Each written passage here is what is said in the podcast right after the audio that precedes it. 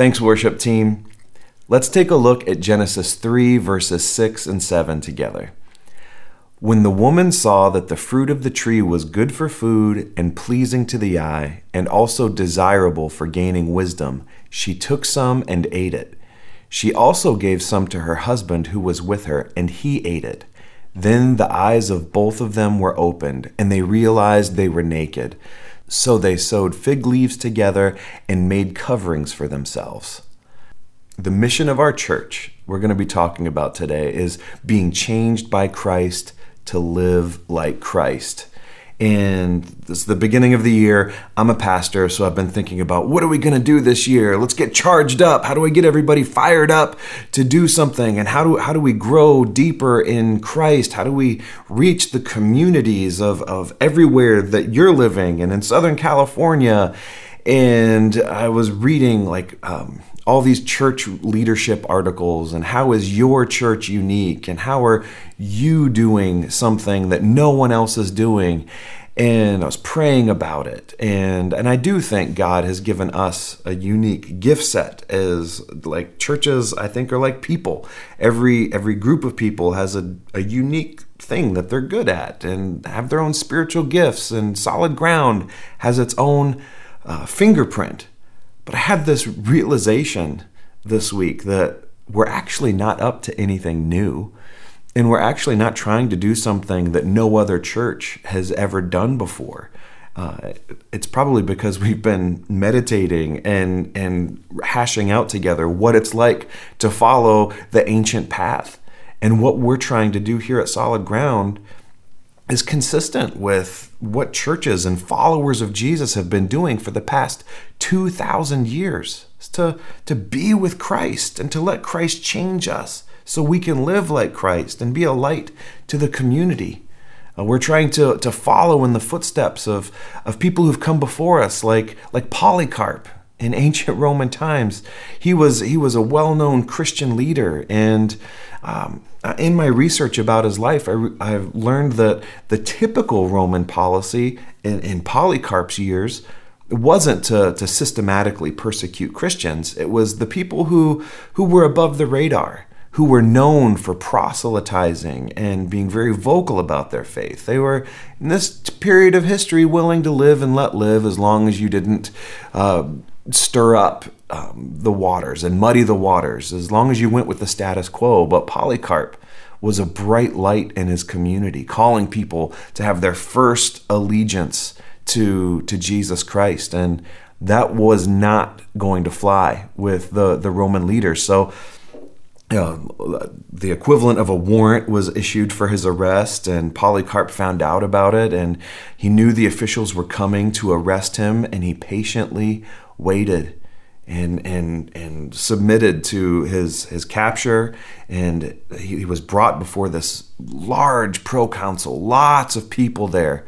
And he was poked and prodded to to renounce Jesus Christ. And the leader of this was was saying to him come on man be reasonable you're an old man by Roman standards, not today's standards. 86 was old, saying, You've lived a good life. And other people were probably thinking, Polycarp, God knows your heart. Like God knows that you love him. Just just go along and, and renounce your faith and and say, okay, I, I, I will worship Caesar, but Polycarp wouldn't.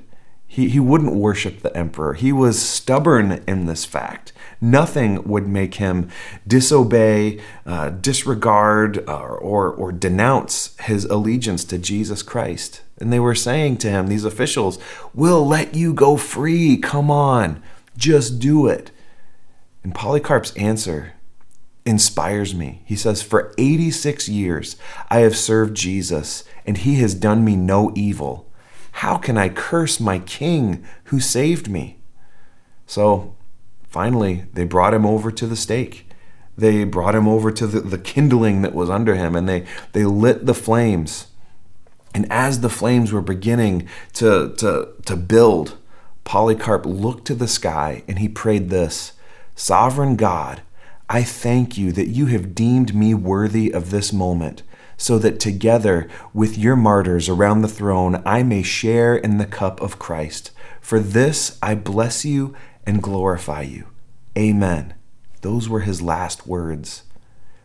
And for Jesus and this following, uh, following of Jesus, he gave his life. And I, I look at that and I think, how did this guy have that kind of courage?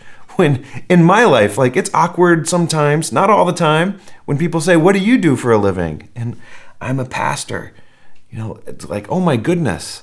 Like I I don't want to go through what Polycarp went through and not all of us are called to be burnt at the stake of course but what a tremendous example for us of someone who had the courage in the face of death to say I stand up for Jesus and I I'm following Jesus and that is my allegiance.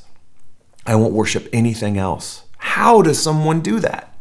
Well Polycarp was trained to follow the ancient path which we've been talking about, is, is this way of being in the world uh, that's, that's oftentimes countercultural, living in a way, in a paradoxical way that embraces discomfort and, and sometimes difficulty, but it's the path that leads to true joy, true contentment, and true rest.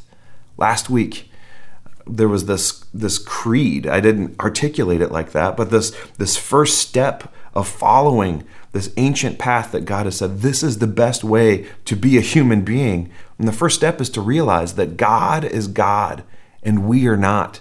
I love how Paul in the New Testament quotes uh, the contemporary writers in his day. It says, and he's talking about God, in Him we live and move and have our being.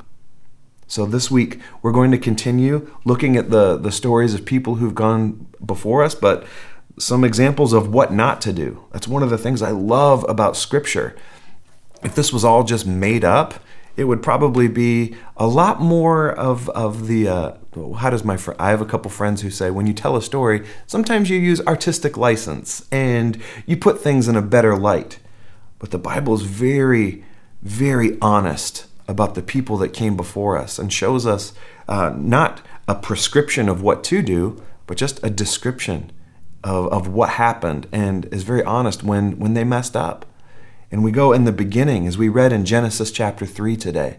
Um, that's where we're going to that's where we're going to focus our thoughts. And uh, up to the point of Genesis 3, the beginning of creation was glorious. I mean, this movement from chaos to order, from, from darkness to light. And we find human beings created as at the apex of creation. They're living in the state with no shame. And you know, who says the Bible? I remember every time when I was a kid, they and the pastor said the word naked, I giggled a little bit. I'm 43. I can freely confess to you, I giggle a little bit every inside when I read this. But how beautiful is that? That they that Adam and Eve existed in this garden in a state where there was no shame. They didn't know shame, guilt, didn't know evil. There was no lying, and they were connected to each other. And there was no disconnect from God. The living God would walk in the garden with them in the cool of the day. They never had to say up to this point, when I get to heaven, I'm going to ask him about this. Like they actually conversed with God. And in this state, they were given free rein in this garden. They could eat the fruit of any tree, including the tree of life, except for just one tree the tree of the knowledge of good and evil. So when I when I come to this, I think, what's the deal with this tree? And uh, some of you may know I spent uh, about 15, 16 years just focusing on ministering to middle schoolers. So I'd always say, you know, what is this? What is the deal with this fruit? What happened when Adam and Eve ate the watermelon? Because I don't think we we need to focus on what kind of fruit it was, what kind of tree, but this uh, the the deal with this tree is that if they ate from it, they would know evil. They, this tree represents so much. And this theme of choosing between knowledge of good and evil and the tree of life, this, this, uh, this theme of choosing between curses and blessings, you know, between life and death, and God saying throughout Scripture, choose life. It's an important theme that that, that reverberates throughout all of Scripture. And they have this choice. Are they going to grasp for, for independence, figuring out things for themselves, or are they going to trust God and eat from the tree of life? And Genesis says, When the woman saw that the fruit of the tree was good for food and pleasing to the eye, and also desirable for gaining wisdom, she took some and ate it. And she also gave some to her husband. And the eyes of both of them were opened, and they realized they were naked, and they sewed fig leaves together and made coverings for themselves. And, and before this, this moment happens, the scripture tells us that a, a serpent comes sees Eve around this tree and she's she's looking at it and the serpent the enemy of our souls the Satan comes and whispers to her did God really say that that you can't eat from any tree in the garden. And that's the enemy's first tactic. It was there at the beginning. This undermining of a simple obedience to God. Did God really say that? And putting doubt in there. Because I think what the deal with this tree is, this knowledge of good and evil, is when they when when Adam and Eve reached for the fruit and ate of this, Eve, I, I feel like Adam was right there. The scripture doesn't mention where he was, but after she ate it, she immediately gave it to her husband and ate it. They're both there at the same time. And what it represents is they're defining. They believe the lie. Like, okay, God, I know what God said, but what He really meant. So we're just going to do it and we're going to define truth for ourselves. We're going to define what is right and wrong for ourselves. That was the act of rebellion. And there's pride in there too. And they took it. Now, I know uh, there's a lot of folks in our culture today that are turned off by overconfident and judgmental people when it comes to obeying God and, and looking at the scriptures. And um, they've maybe come across people who are even condescending towards others who have questions about the Bible or read the text in a little bit of a different interpretation than they do. And and I know oftentimes when, when someone says, God said it, it's in the Bible, so I believe it, boom, case closed, no more discussion that people get turned off by that. And others are turned off uh, by this too, and, and they'll walk away from the faith. Or they, they see that the, the people in maybe the church they grew up in or the Christians around them, they, they, they learn some of what, what people are supposed to be like when they follow the ancient path. But what the, the, the person sees doesn't match up to what God says. They say, no, that's not for me. Some people hit the eject button on on their faith or their involvement in, in a church community and they go through something that's called a deconstructing phase deconstruction. It's a big word now. You see it on social media. I'm deconstructing or this or that. And i've found when i'm talking with people who are, are grappling with their faith or they come across something in the text that doesn't make sense or, or dealing with with a church hurt um, that that usually they're not rejecting god. They're rejecting God's people. And, and there's, a, there's a dynamic there where they're dealing with hurt that actually comes from hypocrisy that they've experienced. And there's a pastor in Portland that I have so much respect for, John Mark Comer. And uh, I found this helpful, this thought helpful when it comes to deconstruction. The healthy, there's a healthy part of deconstruction where the world has corrupted the church, and people take the Bible to critique the worldliness of the church. That's a good thing. But now, many people take the culture of the world to critique the Bible. And they come to the Bible with like all these uh, pre- assumptions and presuppositions, and they start to define good and evil for themselves. And that is not good. That's a different situation altogether. And as someone who I, I, I try to obey this book. I try to to live it out and I'm also studying it weekly with the aim of teaching. I freely admit that there's a lot of things in here that are hard to understand. There are valid questions in here. I'll never forget when I was in seminary and I realized as a, a 21, 22 year old, I realized that that the scriptures didn't come fully formed already at like at the foot of the cross and handed over to uh, Mary or or John. Like there was a process, and there was no like original copy of the whole Bible somewhere. it really messed with my faith. And, and I had to grapple with that. But as I realized the process of, of uh, the people who've gone before us, as they went through this prayerful process of the, the theological term is canonization of scriptures and how all of these dozens and dozens of different authors have come together and this these these different books of the Bible are woven together.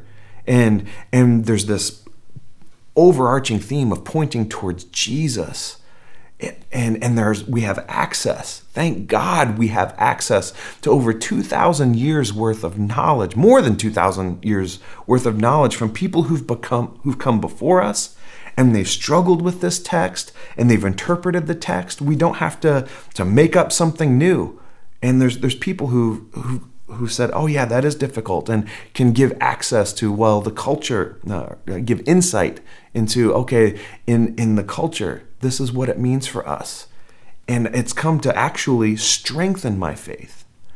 But on the other end of the deconstruction phase, is we can see how uh, uh, there are people in this world that that today like appeal to the difficulty of the scripture or um, but they're using a set of assumptions that don't come from God. And they're just taking from the way the world works around and then actually questioning truth that's in here. Uh, or, or they're questioning the, the dysfunction rightly in a lot of evangelical churches or a Catholic church that they come from or whatever stripe of Christianity that they come from. Sometimes people are doing that as a way of protecting themselves from the moral responsibility of obeying the scripture. Know, those of you who uh, who are parents or grandparents and have multiple kids in the house, this is something that happens to me uh, on a regular basis. You just walk in the room and you know something's off. Your parental or grandparental spidey sense goes off, and you know somebody hit somebody. and, or somebody's done something wrong and you know someone's hiding they don't want to talk about it and sometimes i have to say like okay did you hit your sister? Did you hit your brother? And I say, What's the most honest answer? Yeah. Well, sometimes when I'm talking to somebody who's either going through a deconstructing phase or has come to the Bible and said, Oh, that's hard to believe, I'm tossing the whole thing out. Not even gonna, you know, not even gonna do it. Um, I want to say, what's your most honest answer? Like, I get there's difficult parts, but why are you really rejecting this just because you don't like it? Or are you claiming to follow jesus but like editing and like maybe i like the bible but i'm just going to cut this part out and and and ignore. Move on here nothing to see keep moving here because at times uh, the the hard stuff of scripture and rejecting it is a natural reaction meaning that it goes against our nature because uh, there's this dynamic there. Like, oh, I, I totally get that. But here's the thing the story of Scripture says we weren't created to live by our nature, our, the, the nature that we've been born with. As we follow Jesus, the Holy Spirit changes our nature, changes our thoughts, our heart, the things that we want, and the things that we do. And we are called by God to not live by our natural instinct you know, it's uh, the New Testament says, with God, all things are possible. It doesn't say if you work really hard, if you strive, if you if you uh, behave yourself, that then all things are possible. No, it says when you turn over control of your life to God and you're with God, God begins to change you. You don't act your way into it. It's more of a, a turning over control of your life kind of a thing.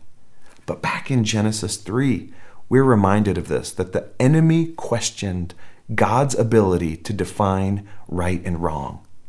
That's where things started to go really wrong, and Adam and Eve made their own disastrous choice. You know, Eve took it and gave the fruit to her husband, and they said, We're going to define what's right and wrong for ourselves. So, just a question to review what was the chief sin here? At its core, pun intended, it was not about fruit.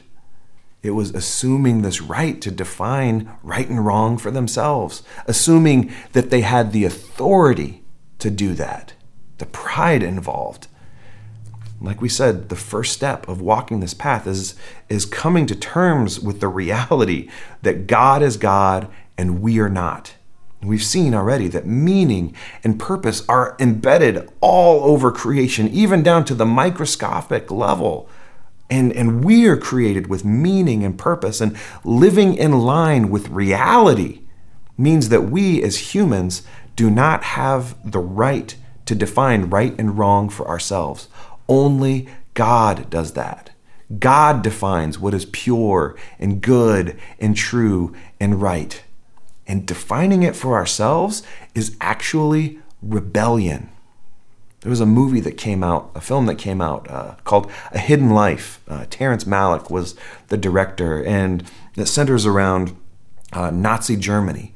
And uh, there's this uh, there's this town where the whole town is just just signing up for Nazism, just left and right. And there's one Catholic Christian guy in this, and it's a true story, named Franz, who refused uh, to accept Nazism. And even, even the priests were signing up for this. And there was one other artist in the town who painted these beautiful biblical pictures. And, uh, and Franz is talking to this artist, and they're, they're lamenting, like, why are so few people standing up to this ideology and this, this, this untruth? And there's this conversation where the artist who was broken too says, like, you know, all my paintings, they're comforting believers, but my art, it's not leading to people's repentance and conversion. And he says this chilling line We create admirers, we do not create followers. And it's so easy for us to slip into this mode, even if we've been following Jesus for five years or 55 years. Um, this is never something we graduate from. It's a continual choice to be a follower of Jesus and not merely an admirer of Jesus. I find this language extremely helpful. So let's unpack. You've got an admirer of Jesus and a follower of Jesus. Let's talk about being an admirer of Jesus. This is someone who likes Jesus. Like, oh, I like that. Love your enemy stuff. That's a nice ideal. Or, you know, the the world's flipped upside down. Ooh, that's a nice idea. They they might even believe Jesus. Okay, love the Lord your God with all your heart and mind and strength and your neighbors yourself. Okay, I believe that. But a mere admirer of Jesus likes to keep control of their life. And an, an admirer of Jesus their ultimate goal is to be happy and comfortable. They may not really realize it, they may even articulate something different, but the, the ultimate goal is to kind of put things on cruise control and just go through life like that's that's the end that they're going for. And faith for an admirer of Jesus is, is just a tool to cope with their anxieties and, and the things that keep them from living a life of happiness. They may be interested in the Bible and, and see what it has to say about their life, but for an admirer, the Bible merely plays the role of a consultant. In obedience to Jesus, like that's an option. Uh, they may believe Jesus is the way, the truth, and the life, but their behavior demonstrates something different, and that they're actually trying to control their life. This kind of Christianity in the book Brave New World and Huxley's Brave New World is the kind of Christianity, he calls it Christianity without tears. It's just, that's nice, but here's what I'm really going to do. But we're called and we're invited to be followers of Jesus, true followers of Jesus, that aspire to live in the truth in every aspect of our life, all of our relationships, holistic and obedience is this goal. Like to be with Jesus is the main goal of our life. And the outcome of that is the desire. Like uh, I think uh, when Jesus says, Blessed are those who hunger and thirst for righteousness, for they will be filled. I love thinking about righteousness or right living as an acquired taste. Like we need the Holy Spirit's help to rewire our living taste buds so that we actually do hunger and thirst for right living. A true follower of Jesus hungers for this life, but has also released the outcomes. not in like a fatalistic way where, okay, this is just the way it's always going to be. But a true follower of Jesus realizes, like, underneath the surface of every circumstance, even the difficulties of life, realizing, okay, this hurts on one hand, but also God is in control and God can use this to shape my life. And, and God's going to be with me, and, and we're going to come out on the other end of this, even if it's on the other end of life, and we're going to gain wisdom from this, and we're going to be closer to God. And joy for a follower of Jesus, totally a characteristic of a follower of Jesus, but they don't chase happiness as the main end of, of, of life, main, main goal of life. Followers know that the way of Jesus has always been out of step with our culture. It's always counterculture. And they embrace, they certainly don't chase ridicule, but we embrace ridicule knowing that, oh, Jesus said when, when people ridicule us for following Jesus, like we're in really good company. That's a, a part of following Jesus. That means we're doing something right, even though it hurts and it's not fun. This is part of this is part of the deal. And these people aren't superhumans, followers of Jesus. They don't have some like different DNA than than other people, but through the Holy Spirit and in community, they experience what it's like to live by this new redeemed nature and to live in a community that is governed by the, the kingdom of heaven, those rules, and not the rules of the culture around them. And followers of Jesus, bit by bit, and in a progressive way, sense that they are learning what it's like to live according to this redeemed nature. They're with Christ, they're being changed by Christ, and Christ is empowering them to live like Christ. So, question What if, like, what kind of church do we need to be together to produce this kind of person? To, to help encourage each other to live as true followers of Christ. And I've got to admit, you know, uh, it, big church, churches all around, and as I look at the culture and, and look at my Facebook feed, I have a hunch, and I'm not thinking of any one person in person or online, but just an overarching theme is that there's actually a lot of, uh, of admirers of Jesus and not a lot of followers. I fear that there's too many people that are just merely admirers and that it's too easy to slip into that mode.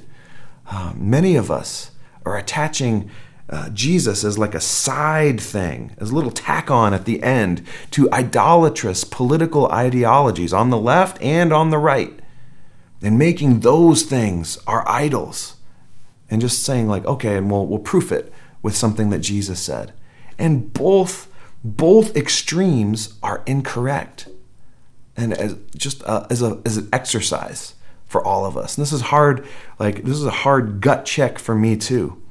Pick your, whatever your political party of choice is. And take a, don't, you don't, don't answer now and don't put this in the comments or anything. But when you think about your political party of choice, what three things that you believe as a follower of Jesus are problematic or objectionable to your political party of choice? Think about it. Pray about it.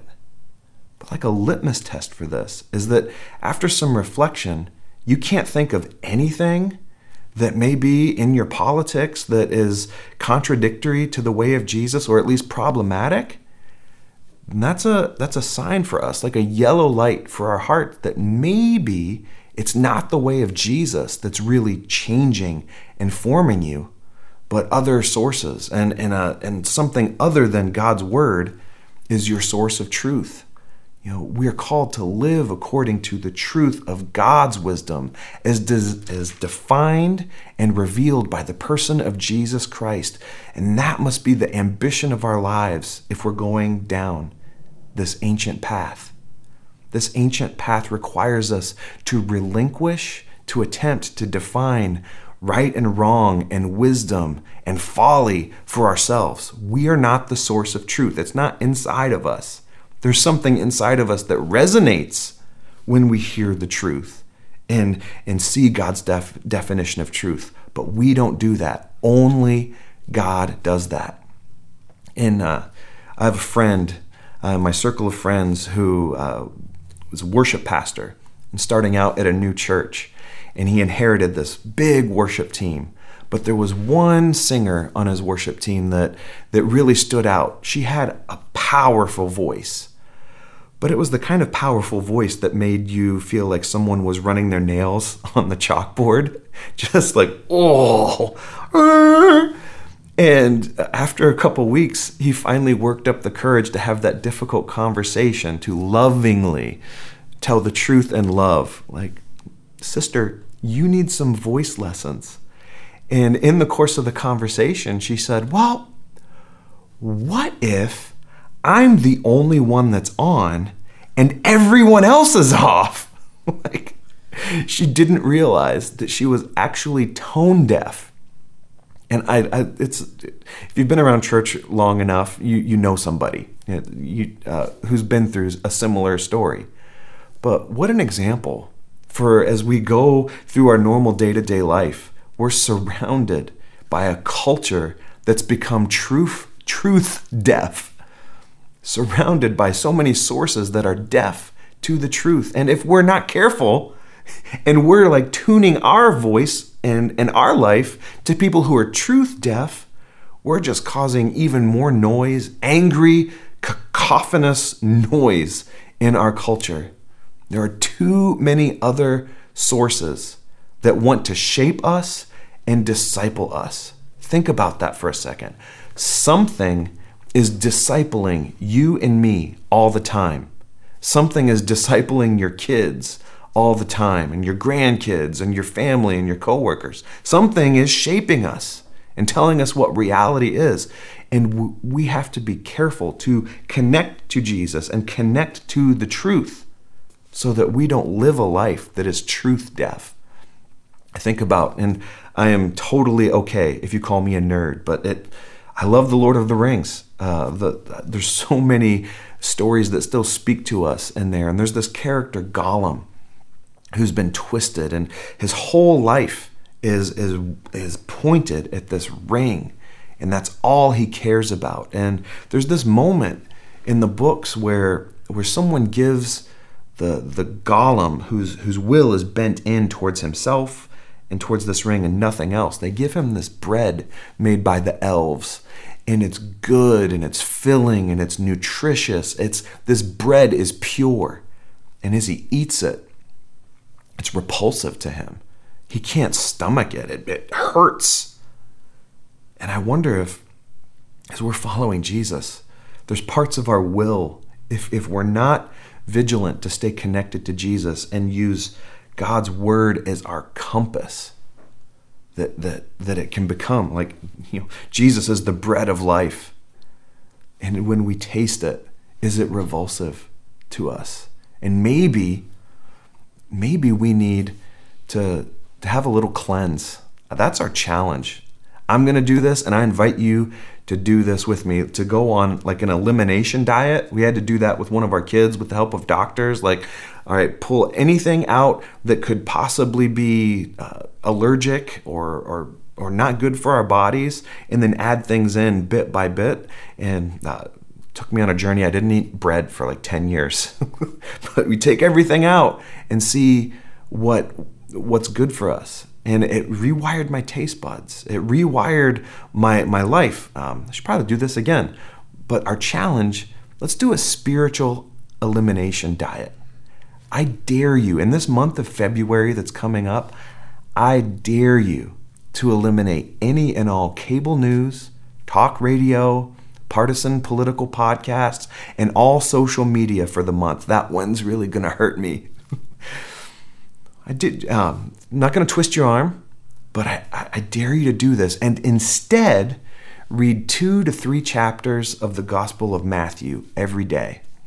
You could read this whole book. If you do that every day, you could read the Gospel of Matthew two to three times in a month. I think this has the potential to be a tremendous spiritual reset, recalibration of our compass. What is truth? Which way is up and which way is down, and, and much needed in today's in today's times. And just think, I mean, this could uh, eliminating social media from your life could actually take your blood pressure down. It might make your doctor happy. There's other benefits to this. And it may give us a sense of how undernourished we've been spiritually. It may uh, we may realize the the stark contrast and realize, whoa, we're inundated. And I'm not picking on one source of news or whatever. But we've been we're inundated by lots of angry noise. Let's take the month of February and listen for the voice of God. And even if you go through the like if you just go through the motions, it's still possible for that kind of exercise and spiritual elimination diet to fail. It's still possible for it not to work because it's too easy for us to to operate from a posture of a mere admirer of Jesus and not a follower. If we're going to walk this ancient path, this dynamic must be confronted. You know, this dynamic, like Adam and Eve, saying, We're going to define truth for ourselves. Let's not sit in church or gather together online as just admirers. That's not going to help us grow. It's just maybe learning a couple little tidbits that are like life hacks. No, let's start with the fact that God is God and we are not, and God is the source of truth. So in this in this uh, spiritual reset, spiritual elimination diet, there's four invitations to repent. When we come across an area where, oh, I've been taking that as truth and taking that from the culture over what God says. Don't beat yourself up about it, but just repent, name it. Say, God, I turn towards you. And and and act the opposite. Renounce. It's uh, repentance is renouncing. That's the second one. Renounce, saying, I no longer have control of my life. I'll trust you, God. I'll, I'll do my best with, with what you've given me. I'll be a good steward with the life that you've given me, my voice and my resources. But I'm no longer going to try to control things. I'm going to live like this and not like this. And resolve is the third one resolve to live in the truth. There's a tremendous power in just naming it, saying, God, show me your truth. And when you do, like as you're going through the book of Matthew, request the power of the Holy Spirit to understand it, but request the power of the Holy Spirit to obey the commands of Jesus. Because if you look at those things, you might think they're impossible. And guess what? They are. Like, it's impossible to do it on your own strength.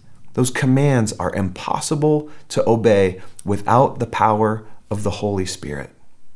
And we're going to experience like this picture of it. We'll, we'll take communion together next week and to receive this, uh, this, this grace where we, we, we remember Christ's broken body and blood poured out for the salvation of the, the world and remind us that we are connected to God and we can receive the help that we need. Now, lastly, I realize that a sermon like this and looking at the text and saying God is the source of truth, no matter what the authorities say, no matter what the culture says. The culture says live like this or do this, but God says something different, I totally realize that a message like this in the days and years could, to come could be dangerous. And we all sense that the cost of following Jesus will be more and more deeply experienced. But as we do, like let's as we experience that, as we go through this life, let's help encourage one another. Say we can do this. There's examples, thousands of examples of people who've lived through anxious times, uncertain times, wars, rumors of wars, pandemics, and were faithful, uh, faithful to God, even when the culture is hostile to their faith. I believe deep down in my guts that God is ready to bare his arm and do mighty things. We can see miracles happen no matter what the culture around us is doing. And the world so desperately needs people who know the way who are walking in the light, who are who are not flying upside down. So let's reorient together our hearts on the truth is revealed in Jesus Christ. So let me pray for you. Dear Jesus, would you please stir up in us a hunger and a thirst for following you? God, as you examine our hearts right now, will you please reveal to us any way that we've slipped into being a mere admirer of you? And when we when we realize that, may we have the courage to turn and follow you, to make the, the, the changes in our thoughts right now. For those of us that are struggling with uh, talking bad about ourselves or, or thinking uh, destructive thoughts about other people, God, we submit our minds to you, our hearts to you, our bodies to you, our relationships to you. And God, will you please make solid ground a church that is filled with true followers of Jesus and, and the churches in our area here um, Shepherd of the Hills Lutheran Church, Abundant Living, Water of Life, Hillside. God, will you please do a mighty work in your church and stir up a passion for following you? Pour out your Holy Spirit on them and on us, we ask, and give us the help we need. In the mighty and strong and powerful name of Jesus, we pray. Amen. I know we we're going through a lot of stuff. Thank you for sticking with us. But until we're together again, I just want to remind you that you can always reach us at sgbic.com. Uh, we love knowing what's going on in your life and celebrating with you, crying with you, or anything in between. So you can always get us at sgbic.com. And until we're together again, may the Lord bless you and keep you and cause his face to shine down upon you and may the Lord give you his peace. In the name of the Father, and Son, and Holy Spirit. Amen.